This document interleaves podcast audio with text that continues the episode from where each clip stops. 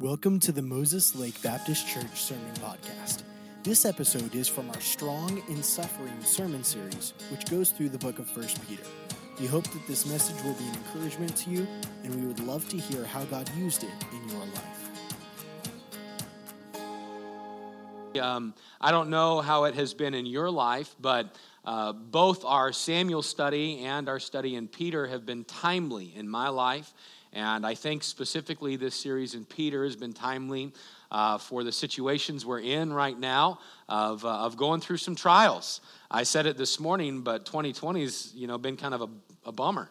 Uh, it's been, it's been an interesting year, and I know a lot of people have struggled through 2020. And uh, I'm, of course, as we've looked at this series and gone through it, uh, I've been challenged by it because there is grace for suffering. And that's what the whole book is about. There's God's enabling, enabling power uh, for hard times. And as we come tonight, uh, of course, we've been learning a number of things, but we're not going to take time to recap things. Just simply say that this book uh, is about helping us learn that we can have a right spirit through hard times. We can be used of God through hard times. And uh, God is no less real in hard times. Uh, um, he's no less real than he is in good times. And a lot of, a lot of time, and uh, we, we fall into the trap that we think that God changes. You know, so today I'm not in a struggle, God's really good. Today I'm in a struggle, God's not as good. And we begin to think God is in control when things are going well, but when it seems like things aren't going well, we, we feel like God's lost control. And the whole concept Peter's trying to get across is just hey, listen, whether you're in good, time, good times or bad times, whether you're suffering or being persecuted or going through a trial, whatever is taking place in your life, you can know that God has a plan with it you can know that God wants to work through it, and you can rest assured that God wants to still work in your life through it.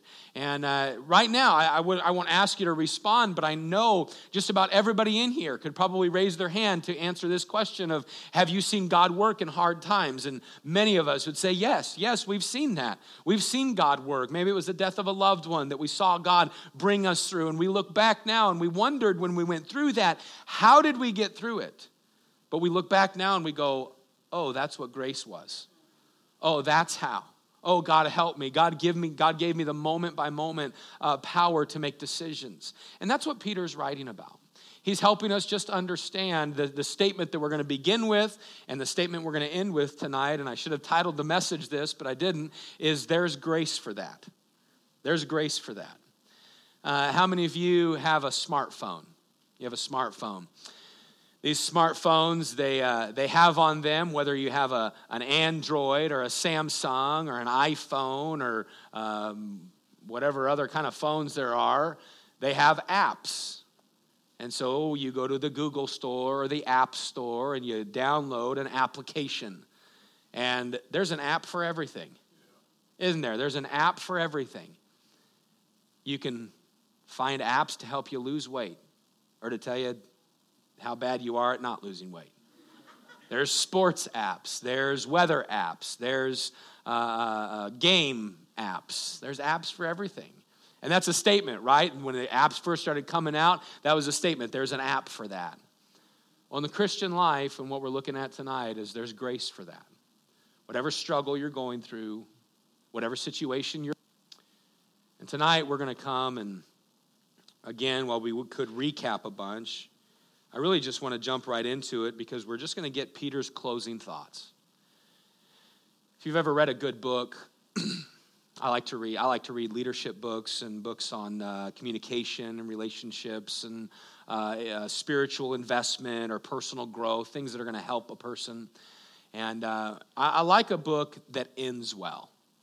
And to me, a good ending is where you, you get down to the last chapter or you get down to the last few pages and the author really summarizes in, a few a few pages what he's trying to get across through the entire book. So almost you could go to that last chapter and get a synopsis of everything you've been challenged with just to kind of bring it back into focus. Well, as we come to 1 Peter chapter 5 in the last few verses, I think that's what Peter kind of does. He just kind of refocuses us upon four simple truths that he's been getting across through the entire chapter. And four things that I think tonight, if we listen And if we tune in to God's word, I think that God will help us to understand that phrase that there's grace for that. I want you to notice what Peter does and how he closes. 1 Peter chapter 5 and beginning in verse number 5. 1 Peter 5 beginning in verse number 5, Peter says this. He says, Likewise, ye younger. 1 Peter 5, verse 5. You need to watch them. The verses aren't on the screen tonight, just right there in your word. Likewise, ye younger, submit yourselves unto the elder. And yea, all of you be subject one to another, and be clothed with humility. For or because God resisteth the proud, but giveth grace unto the humble. Humble yourselves, therefore, under the mighty hand of God, that he may exalt you in due time, casting all your care upon him, for he careth for you. Be sober, be vigilant because your adversary, the devil, as a roaring lion, he walketh about, seeking whom he may devour. Whom resist steadfast in the faith, knowing that the same afflictions are accomplished in your brethren that are in the world. But the God of all grace, who hath called us unto his eternal glory by Christ Jesus, after that, ye have suffered a while, make you perfect, establish, strengthen, and settle you. To him be glory and dominion forever and ever. Amen. By Silvanus, a faithful brother unto you, as I suppose, I have written briefly, exhorting and testifying that this is the true grace of God wherein ye stand the church that is at Babylon, elected together with you, saluteth you, and so doth Marcus, my son. Greet ye one another with a kiss of charity. Peace be with you all that are in Christ Jesus. Amen. I don't know about you, but I love those verses. I love all of them. They're just uh, they're powerful. It's almost in my in my mind, I can almost you can feel a connection to Peter. You know, you really, you really get his heart as he's wrapping some things up. And as Peter closes out tonight and closes out this letter to these believers, and as he's who are facing times of persecution and times of suffering and times of struggle, and as he's written to them, we read in verse number 12 right, why he wrote to them. Verse number 12, see, up until verse number 12, Silas or Silvanus has been writing. But verse number 12, Peter picks up the pen. And he says, Hey, by Silas, I've written to you briefly. What have I, why have I written to you? I've written to you exhorting and testifying that this grace is the grace that you can stand in. Hey, God's enabling strength that I've written about, it's available to you. There's, a, there's grace for that.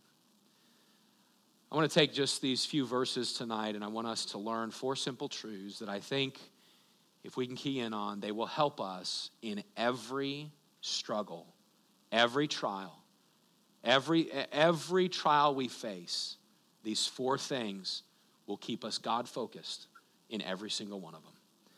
Lord, I pray that you'd help us tonight. God, I know I have already been so challenged by this series. Lord, this passage in particular has, has impacted me.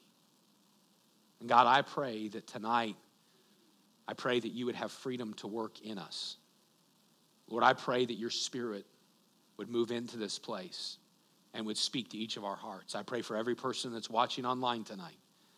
God, that your spirit would move in to wherever they are, that they would hear and listen, and that every one of us would apply and learn.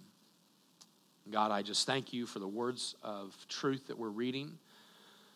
I pray that you'd help us to see that there's grace for every situation enabling strength to continue for you. We love you, Lord. Bless our time. It's in Jesus' name we pray. Amen. As Peter closes out his thoughts in regards to suffering, I want you to see, first of all, tonight, he gives us the encouragement to remain humble. Remain humble. Micah, could you bring me my water right there, right in front? He gives us that encouragement to remain humble. I want you to notice the verses with me, and you perhaps have even memorized these verses as we looked at 1 Peter chapter 5, verse 5 and 6. Notice as Peter is writing, he says, likewise. The likewise is connected to the first four verses. The first four verses, excuse me, the first four verses we learned last week was a, a passage that uh, Peter had written specifically to the pastors, the elders, the bishops.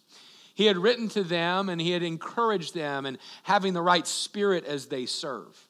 Then he comes to verse number five and he says, Lie for the wrong reason, serve with the right spirit. And, and so then he comes to verse number five and he says, Likewise, in the same manner, hey, with the same spirit that pastors should serve the church, likewise, ye younger, submit yourselves unto the elder.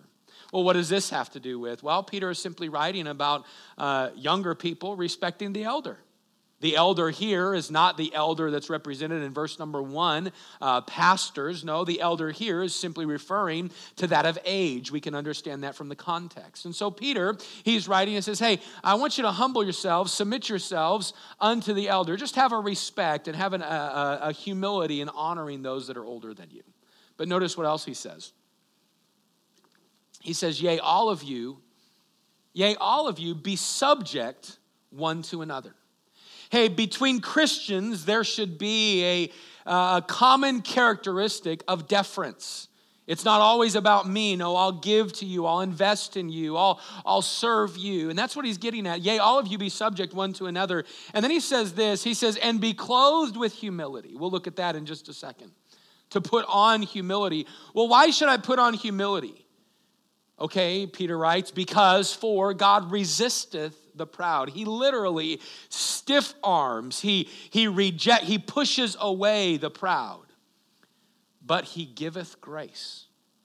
Same grace that we've been listening through the entire book, through the entire letter. He gives enabling strength to the humble.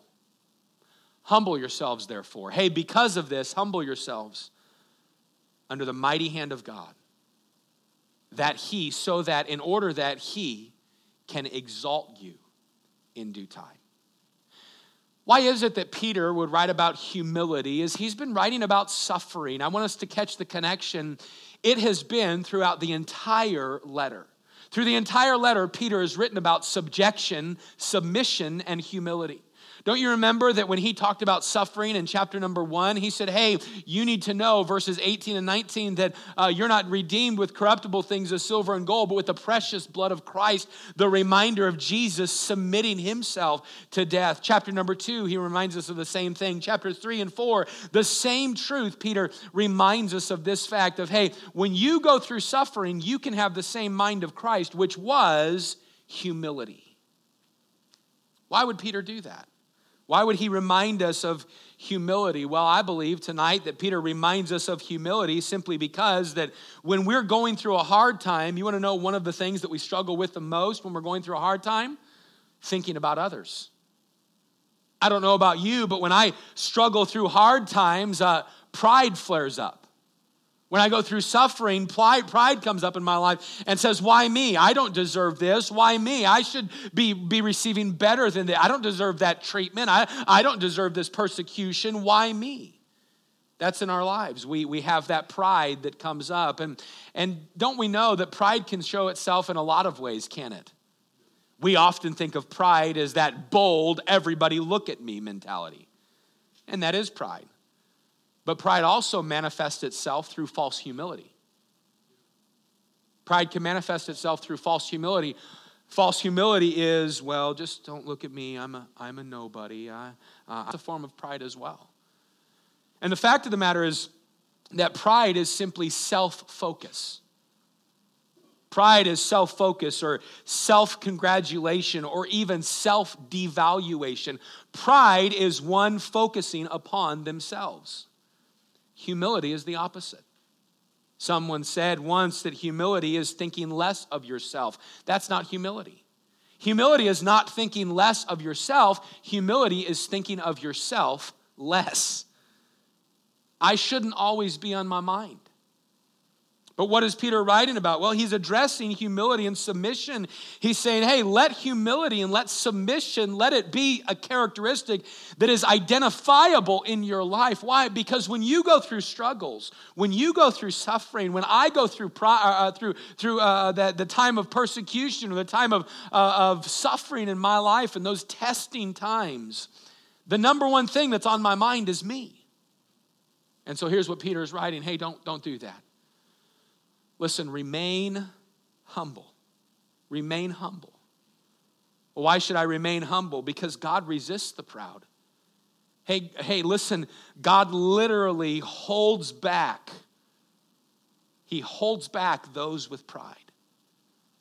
It's interesting, the phrase God resisteth the proud, it's a battle term. In the Old Testament, it would be this phrase that they're set array in war. It means to present a, a front, to come up and to attack. I'm against you. That's what that God resisted the proud. It's God saying, hey, I'm, I'm not for you when you have pride in your life. I'm not for you when you allow pride to settle in in the roots of your heart. And so Peter writes, he says, hey, don't allow pride in, instead remain humble because God resists the proud. But on the contrary, God gives grace. He gives that enabling strength to the humble. I don't know about you, but I don't want to be facing God. I want God to be leading me. I don't want to be facing Him. I want to be following Him. And there's a lot of Christians that they, they pit themselves against Christ, against the Holy Spirit, because of pride, that self focus. But you know what? When we humble ourselves, God always notices. And we read there that he may exalt you in due time. There's a few thoughts I can bring out with this, but I just want to bring out the context. Peter's writing to people, many of them suffering because of situations outside of their control, and many of them suffering specifically persecution. That's been the great uh, uh, common thread through the book of First Peter is God's grace in persecution. So as he writes to them, he once again writes this thought of, hey, God is keeping record. Hey, you may be going through a trial and persecution, that would be really on their minds. You may be going through persecution, but God's keeping record. Keep yourself humble, and He'll exalt you in due time. Hey, the truth will come out eventually, right? Time always brings out truth, time always reveals truth. Peter's writing about that now. He's saying, hey, when you're humble before the Lord, time will reveal that humility and God will exalt you. God blesses humility, God pushes back against pride. Of course, Jesus, he was a great model of this, wasn't he? I want you to think and listen with me as we read this, uh, Philippians chapter 2. Notice what Paul wrote about when he wrote about humility. Notice how he wrote it. He said, Let nothing be done through strife or vainglory. But notice the next phrase, but in lowliness of mind, in humility, let each esteem other better than himself. Look not every man on his own things, but every man on the things of others. Let this mind be in you, which was also in Christ Jesus, who, being in the form of God, thought it not robbery to be equal with God. But he made himself of no reputation and took upon him the form of a servant and was made in the likeness of man. And being found in fashion as a man, he humbled himself and he became obedient. He became obedient unto death, even the death of the cross. But you see what, what, Pete, or what Paul wrote as he began? He said, uh, get back to it. He said, Let nothing be done through strife and vainglory, but in humility and lowliness of mind, let each esteem other better than themselves. Hey, you, uh, you and I need to have that mentality of humility. Why? God blesses it. He blesses humility. Paul is saying, hey, humility is it's a game changer. And that's the thought. Humility, humility is a game changer. Humility does some things that pride cannot do. I love this thought that humility it removes the focus from myself and my circumstances and puts that focus upon others. And so, as I'm going through trials, one of the greatest things that I can do, and, and whether I'm in a suffering time or, or not, God blesses humility. And one of the best things that I can do is ask God, God, help me not to focus on me. Because it, I'm being honest with you, and I hope you'd be honest with yourself tonight, that that's what we struggle with. Every single person struggles with pride, every one of us. And knowing that, God inspired Peter to write, hey, through suffering, whether you're in suffering or not, remember, God resists the proud, but he gives grace to the humble. Peter gives these last thoughts. The first thought is, hey, remain humble. The second thought is rest entirely. Rest entirely. Probably one of the most claimed verses in all of the Word of God is found in 1 Peter chapter number 5. It's 1 Peter 5 7. You probably know it. Casting all your care upon him, for he careth for you. Casting all your care upon him, for he careth for you. And God being humble and being humble is a hard thing to do, but especially in hard times. God, here I am, first century Christian, living in, in the, the region that he would be, Peter would be writing to, be no, what we would know as northern Turkey now. He's writing to these churches that are up there. And these believers could probably think, God, here I am living and going through life and I found I found Christ and, and I got saved and I trusted him and, and then I, I feel like my world turned upside down. And people began persecuting me, and now I'm suffering, and I've spent time in jail because of my testimony for the Lord. And, and here you are, Peter, writing to me about being humble and not thinking about myself. Peter, that is hard to do. How do I do it? And Peter writes it in verse number seven Cast your care on him. Hey, quit worrying about everything. You can take your care and you can cast it on him. Why? Because he cares for you. Notice the thought Peter says here, he says the, the phrase casting, casting all your care. I'll identify the word care in just a second, but the word casting, it, when we think of casting, we think of fishing. You know, just like this, you think of casting like that. Okay, so that is casting, all right, that, that's, a, that's a cast. I have a fishing pole and I, I cast. But that's not the cast that's here. No, the cast that's on Peter's mind is the casting of a net.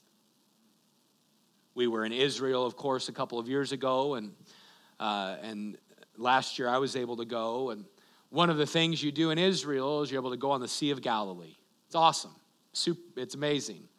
But while you're on the Sea of Galilee on that boat, they have a guy come up and demonstrate what casting would look like. And I want you to see tonight what casting would look like.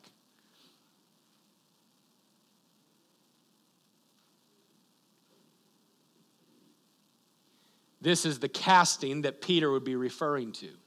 Now, here's my question for you Does it, does it look like he's just kind of tossing that net in? No, it doesn't look like that at all, does it? It's the same video playing over and over again. But here's what I want, I want you to see. You know what he's doing? He's using his whole body, isn't he? Now, when he goes to throw that net, he's going one, two, three, and he's throwing it. Don't miss it, but that's the word casting that we find here. The word cast, it means to throw with force. So Peter's not saying, hey, just, just lightly cast your care on the Lord. He's saying, hey, with everything you've got, throw your care on the Lord. And the word care, it's an awesome word. You know what the word care means? The word care in this passage, it means all the little distractions and concerns. It means all the small little details of life. That's what Jesus invites you to cast upon him. as I was studying this week and studying for this message, honestly, I hit this point and I, I almost broke down in tears. Because to me, it's so, and I might even right now, and I'm sorry, today's an emotional day, and I have no idea why. I, it, it's so encouraging to me to know that my Savior cares about the very little details of my life. And He doesn't say, hey, take your huge, huge boulders and give me those. Oh, He, he wants those too. But those are kind of like the duh. You know, when we go through a deep valley, that's when we that's when we cry up. Right? The psalmist said, I was laying on my back. I had nowhere to go but up, and that's when I cried out to the Lord. So in those hard times, it's, it's real, you know, I mean, the deep hard times, it's easy to give him your care. But it's the little things that God knows can bog us down. And when we think about casting our care, he's saying, hey, Peter is writing, I want you to take all of your anxiety, all of your pressures, all of your hurt, all your frustration, all of your doubt, all of your discouragement, all the pressure and all the irritations. The word care, it means little distraction and irritations in your life. All those little pokey things. You ever, you ever got a thorn in your shoe? I mean, just a little thing in there that you're walking, yeah, with these tumbleweeds. Uh, man, I know plenty of times I'll be walking through some brush or something, and afterwards I get just get little thistles and things all in my socks. It drives me nuts. The smallest little thing. I don't have a huge tumbleweed in my shoe. I've got one little thorn. One thorn. And man, that thing, it can annoy the fire out of a person. Peter knew this. And so he's saying, hey, the little discouragements in your life, the little distractions, the little disappointments, the little failures, the little anxieties, uh, the little uh, doubts, don't just cast them to the Lord throw them upon the Lord. Man, just get why. Why is he using the word cast? Because there's a full release. I can't hold any part of it. See, if it's a fishing pole, I can hold part of that line. If it's a huge net, I'm not keeping, I'm not keeping part of it. And I want us to notice something tonight with the verse when it says, casting all your care upon him, for he careth for you. In fishing, there's casting and drawing, right? In fishing, there's casting and drawing. It doesn't say, cast all your care upon him, for he careth for you, and then draw it back again. But that's what we do. We go, okay, God, I'm frustrated. I'm irritated. God, I'm hurt. God, you see those disappointments. Lord, you see what's going on in the house. God, you see what's taking place at work. Lord, you see the, the struggle I'm having in this situation. So, God, I, I cast it upon you. And then the next day we go, God, I'm going to draw that run back in. I'm going to worry about that one a little bit more. And we're all guilty of it. And Peter understood that. And so he writes, Hey, listen, I know suffering comes and I know struggle can happen. You need to remain humble, but then rest entirely upon him. Rest entirely upon Him. Don't, don't pull back the doubt that you have. Don't pull back that frustration and that disappointment. No, Peter is simply saying, hey, you need to bring your attention back to the Lord. Focus upon Him. Understand that He has strength for your suffering. We hear this verse often, and I quote it in my preaching, Matthew 11, 28 through 30 where Jesus said, Come unto me, all ye that labor and are heavy laden, I'll give you rest. Take my yoke upon you and learn of me, because I am meek and lowly in heart. And ye shall find, I love the last part of verse 29, ye shall find rest unto your souls. Hey, you're going to find peace and fulfillment and completion when you cast that care on me when you come to me and don't, don't carry your own burdens, let me carry them. Wow. Man, what a God we serve. What a God we serve that, that He would say, Hey, I, I know that I know there might be some financial situations that are out of your control. Just give it to me. Hey, hey, I know that there might be some burdens that you are that you are feeling right now. And I know some of those family situations aren't working out like you thought they would. And I know that there's some trials right now that you never expected would be in your life. I know there's some deep things, but I also know there's some thorns in your life. There's some little itty bitty things in your life. Give those to me too. And what an amazing God. What an amazing God that He would say, Give me just everything. To cast your care upon him means I simply throw it, I don't draw it back, and I say, God, I'm giving this to you and I'm leaving it with you. And when the devil tests you and tempts you to pick it back up, you don't give in to that pressure. Nope, I'm giving it back to him. And every time the devil brings it to your mind or something happens and brings that anxiety back up in your life, you say, No, I'm giving it back to the Lord. You see, casting in our life is happening consistently. It's really not a one time thing. I, I can simply draw something back by just thinking upon it and focusing upon it. And God says, No, just keep giving it to me. Just keep giving it to me. Just keep casting it to me. Hey, just keep throwing me that frustration. Hey, just keep giving me that doubt and discouragement. Peter's closing his letter out. He says, I want to write to you about a few things. Number one, remain humble. Hey, in struggling, pride can come up in your life. Don't allow it. Stay humble. I want to encourage you, remain humble, Peter writes. But then I want to encourage you, rest entirely. Hey, cast your care upon him, for he careth for you. But then, thirdly, tonight, Peter encourages the reader to resist steadfastly. Resist steadfastly. You know that casting your care upon the Lord doesn't absolve you from spiritual responsibility. Listen, don't miss it casting your care upon the Lord doesn't mean that you give him all your cares and then do nothing. No. Notice what Peter writes in verse 8 and 9 of 1 Peter chapter number 5 when he says this. He says, Be sober and be vigilant. Why? Because your adversary, the devil, as a roaring lion, he walketh about, seeking whom he may devour, whom the devil resist steadfastly in the faith knowing that the same afflictions are accomplished in your brethren that are in the world. Hey, listen, you can remain humble and you can cast your care upon the Lord, but you need to know that the devil is still out to get you. Hey, it doesn't absolve you from spiritual responsibility of understanding that the devil is real and that he's out to attack and, and fight my life. And so here's the instruction be sober.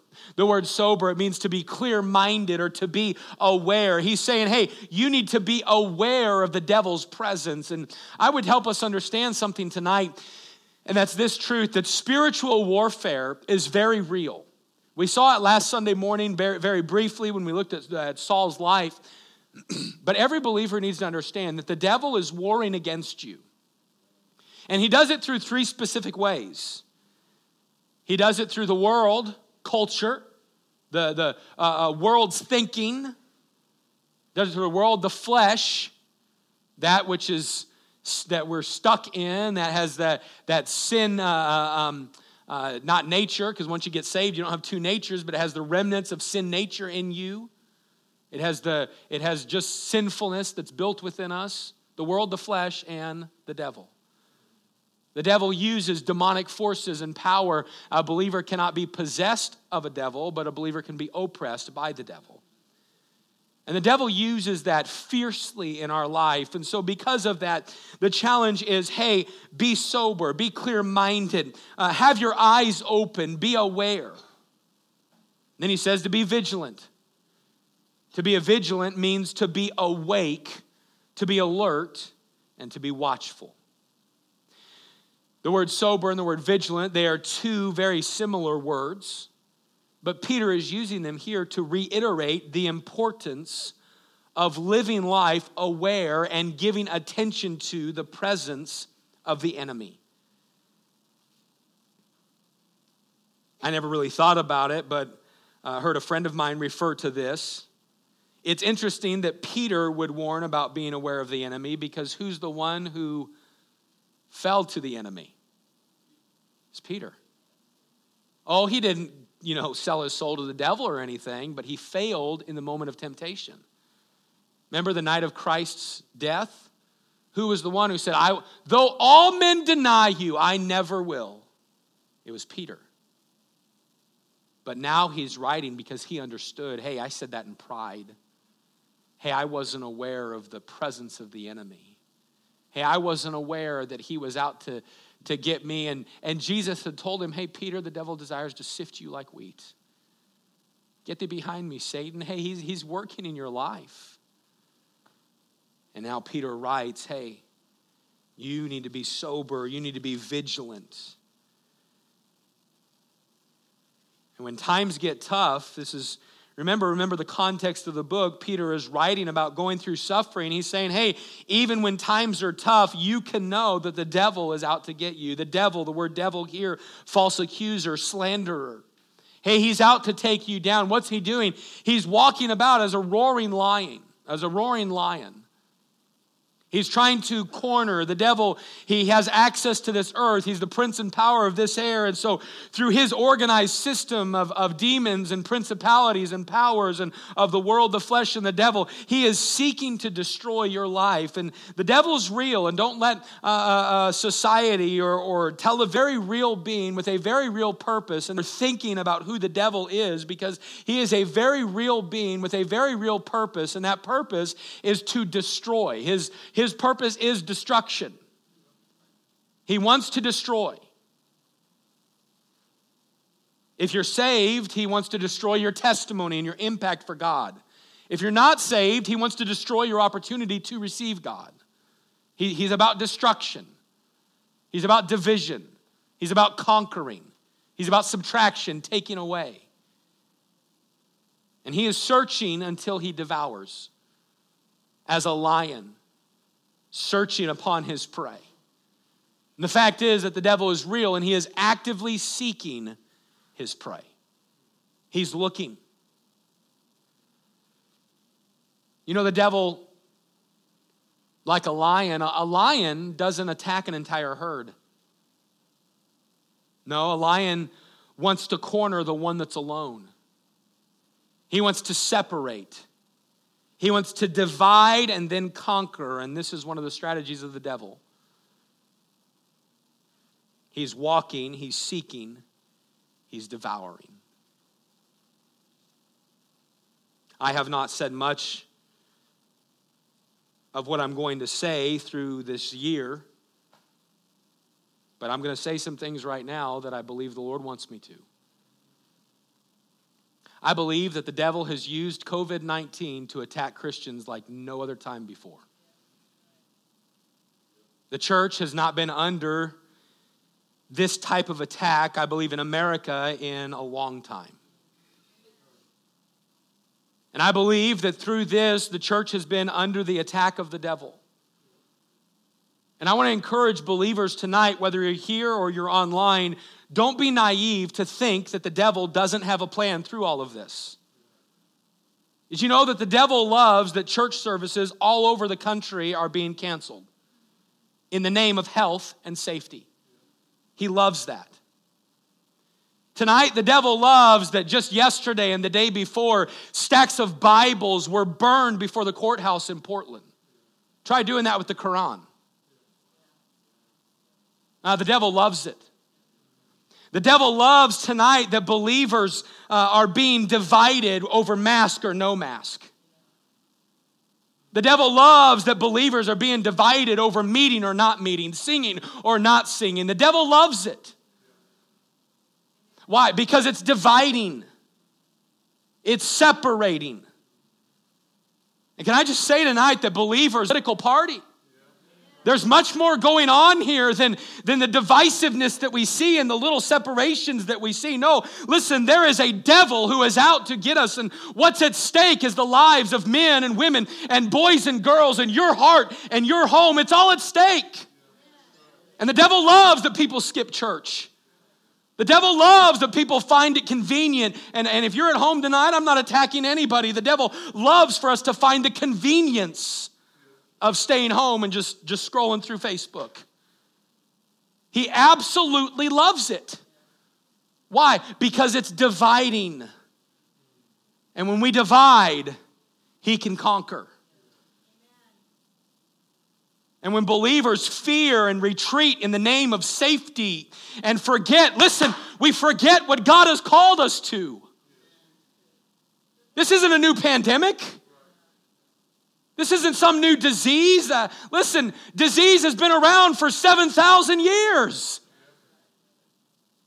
And 2,000 years ago, disease was around. And a 1,000 years ago, disease was around. And the Black Plague was around. And the Spanish flu was around. It's not new. The devil wants to use it to divide and conquer. And I'm not trying to downplay sickness. No, not at all. I have friends that are struggling with COVID right now. But I've also got friends struggling with cancer. And I've got friends struggling with lupus. And I've got friends struggling with MS. And I've got friends struggling with the flu. And I've got friends struggling with, uh, you name it. We've got, you probably have people in your life that you know are struggling with it. But the devil's come in and he's put, he's put a little bit of a, uh, forgive the pun, he's put a little bit of a mask over God's people. He's put blinders on us. And now, you know what culture's doing? Christian culture. Hannah and I are talking about it today. It's so sad. Everybody's disconnecting. When's the last time you went out to Walmart and man, I do it all the time. You go to somebody and, hey, how you doing today? That doesn't happen anymore. You go out now and people are like, don't talk to me, man. I'm gonna get COVID. Don't talk to me, man. You got the disease. You might be asymptomatic. You're not wearing a mask. Hey, you are wearing a mask. And now even believers. Believers used to, and believers used to say, hey man, how's your day going? Hey, I love you. I'm praying for you. And now believers go,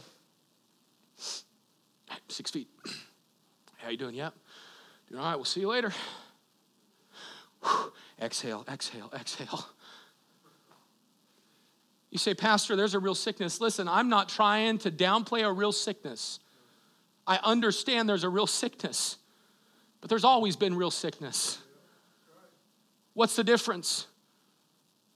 The difference is right now we're seeing it more through social media and all of that. And so, you know what everybody's doing? We live in fear. We live in fear. We're afraid. Can I remind you of a great verse? God hath not given us a spirit of fear, but of power, of love, and of a sound mind. What is power? It's, it's Holy Spirit filling. What is love? It's, hey, we can have different opinions. What is a sound mind? It's I can think clearly through this. Now, if you feel sick, it's the same like it was in 2018. It's the same like it was in 2002. If you're sick, stay home. Now, if it's a little headache, my dad would say you can have a headache at church. That's what my dad would say. I'd be at home, be like, oh, dad, I got a headache. He'd be like, good, come have it in the back row. I'm not talking about a little headache. If you're sick, stay home. That, that's, that's just like, to me, it's like common sense. You want to protect yourself from being sick? Use your hand sanitizers. Be careful. Well, don't use your hand sanitizers according to Hannah. Use healthy hand sanitizers, not the chemical filled ones. But you want to know what else to do? Have a sound mind. I said it months ago. Don't go licking doorknobs. If you shake hands, I, I shake hands with tons of people. We're not supposed to, but I still do. But you know what I don't do?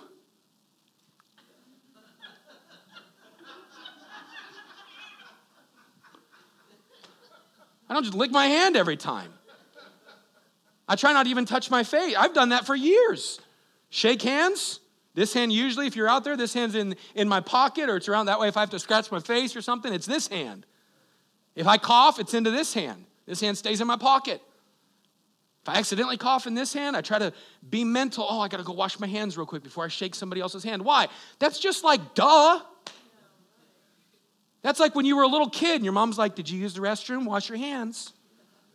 But, mom, I don't care. Wash your hands. That, listen, you say, Pastor, why are you talking about? You're kind of going off on rabbit trails. I'm, I am going off on a rabbit trail, and it's all in my notes. The bathroom thing wasn't. But what I'm getting at tonight is this quit living in fear. Live your life. Wake up tomorrow, get in the Word, love your family, be kind to people, glorify God, go to a store. I don't go to stores anyway. I didn't do that two years ago. Man, grab a bite to eat somewhere, give somebody a gospel track. Just start being a Christian again. There's too many believers just living in fear. What have we done? We've lost sight of this. The devil's behind it. And that's what I'm getting at. It's this whole thought. The devil is behind all of this. His end game is destruction in your life. And what takes place right now, and this has happened through COVID, is believers have separated from each other and, and, and we, we need each other.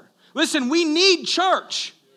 We need fellowship. We need singing. We need preaching. We need teaching. We need God's house. I mean, the verse is still there. Don't forsake the assembling of, your man, of, of yourselves together as the manner of some is, but so much the more as you see the day approaching. He says, Hey, listen, as Christ is coming back, you keep faithfulness to church. Man, keep going. His end game is to destroy. And for the believer, he wants to use this time to destroy your walk with God I praise the Lord for so many believers that have said, Pastor, I've grown so much during this time. I've been in the Word, I've grown so much during this time. Man, his end, end goal is destruction.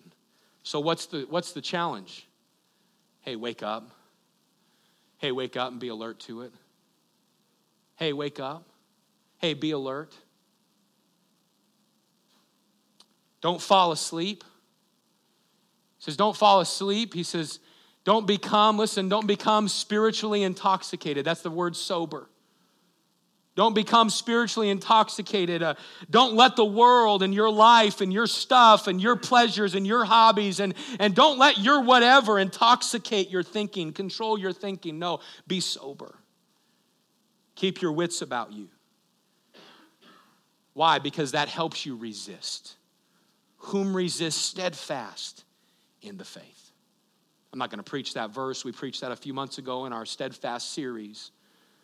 But it just has to do with if I'm awake and alert, I'm going to realize his attacks. And you know what that's going to do? It's going to give me a foundation to stand against him.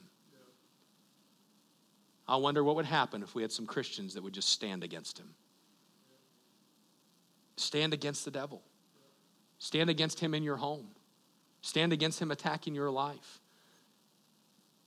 James said it this way Submit yourselves, therefore, to God. Resist the devil, and he'll flee from you. Hey, know that it's not your power that's going to cause the devil to run when he attacks your life. No, it's you submitting to the power of God. When you submit, the devil flees. Did you know the Word of God never gives us instruction to flee the devil? Flee lusts. But it doesn't say, hey, run from him. It says, no, resist him steadfastly. You know what that means? Stand your ground. But I'm not standing my ground because it's me and I'm strong. It's actually like me standing behind dad.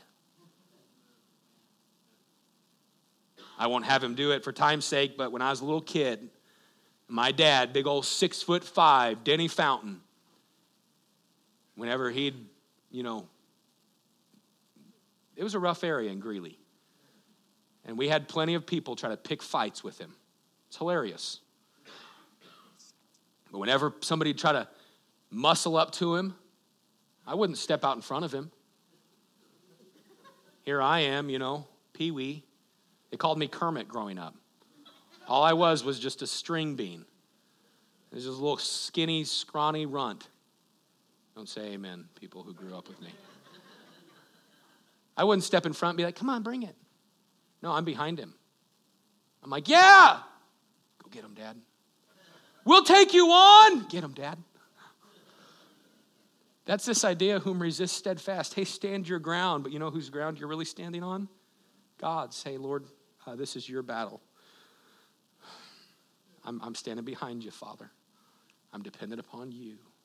I'm resisting steadfastly.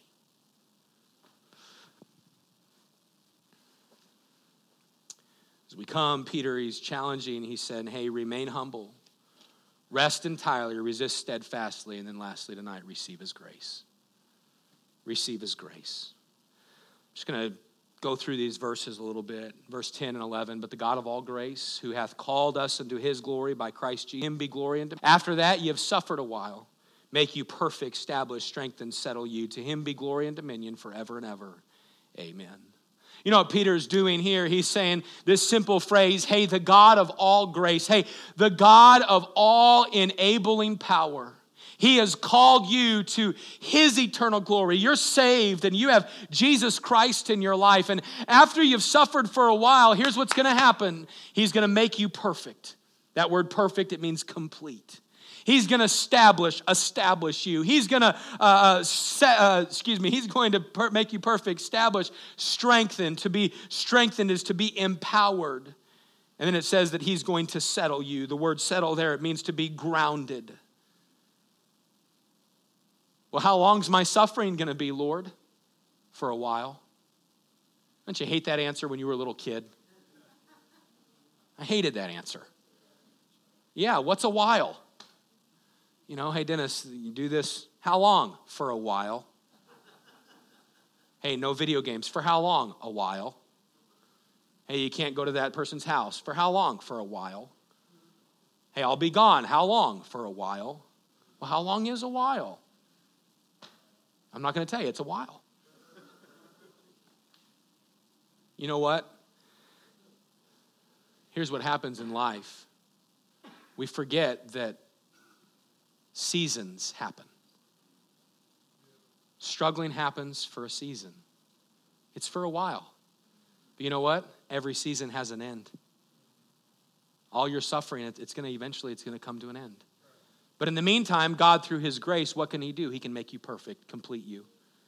He can establish you, He can empower you, He can found you, He can ground you, settle you.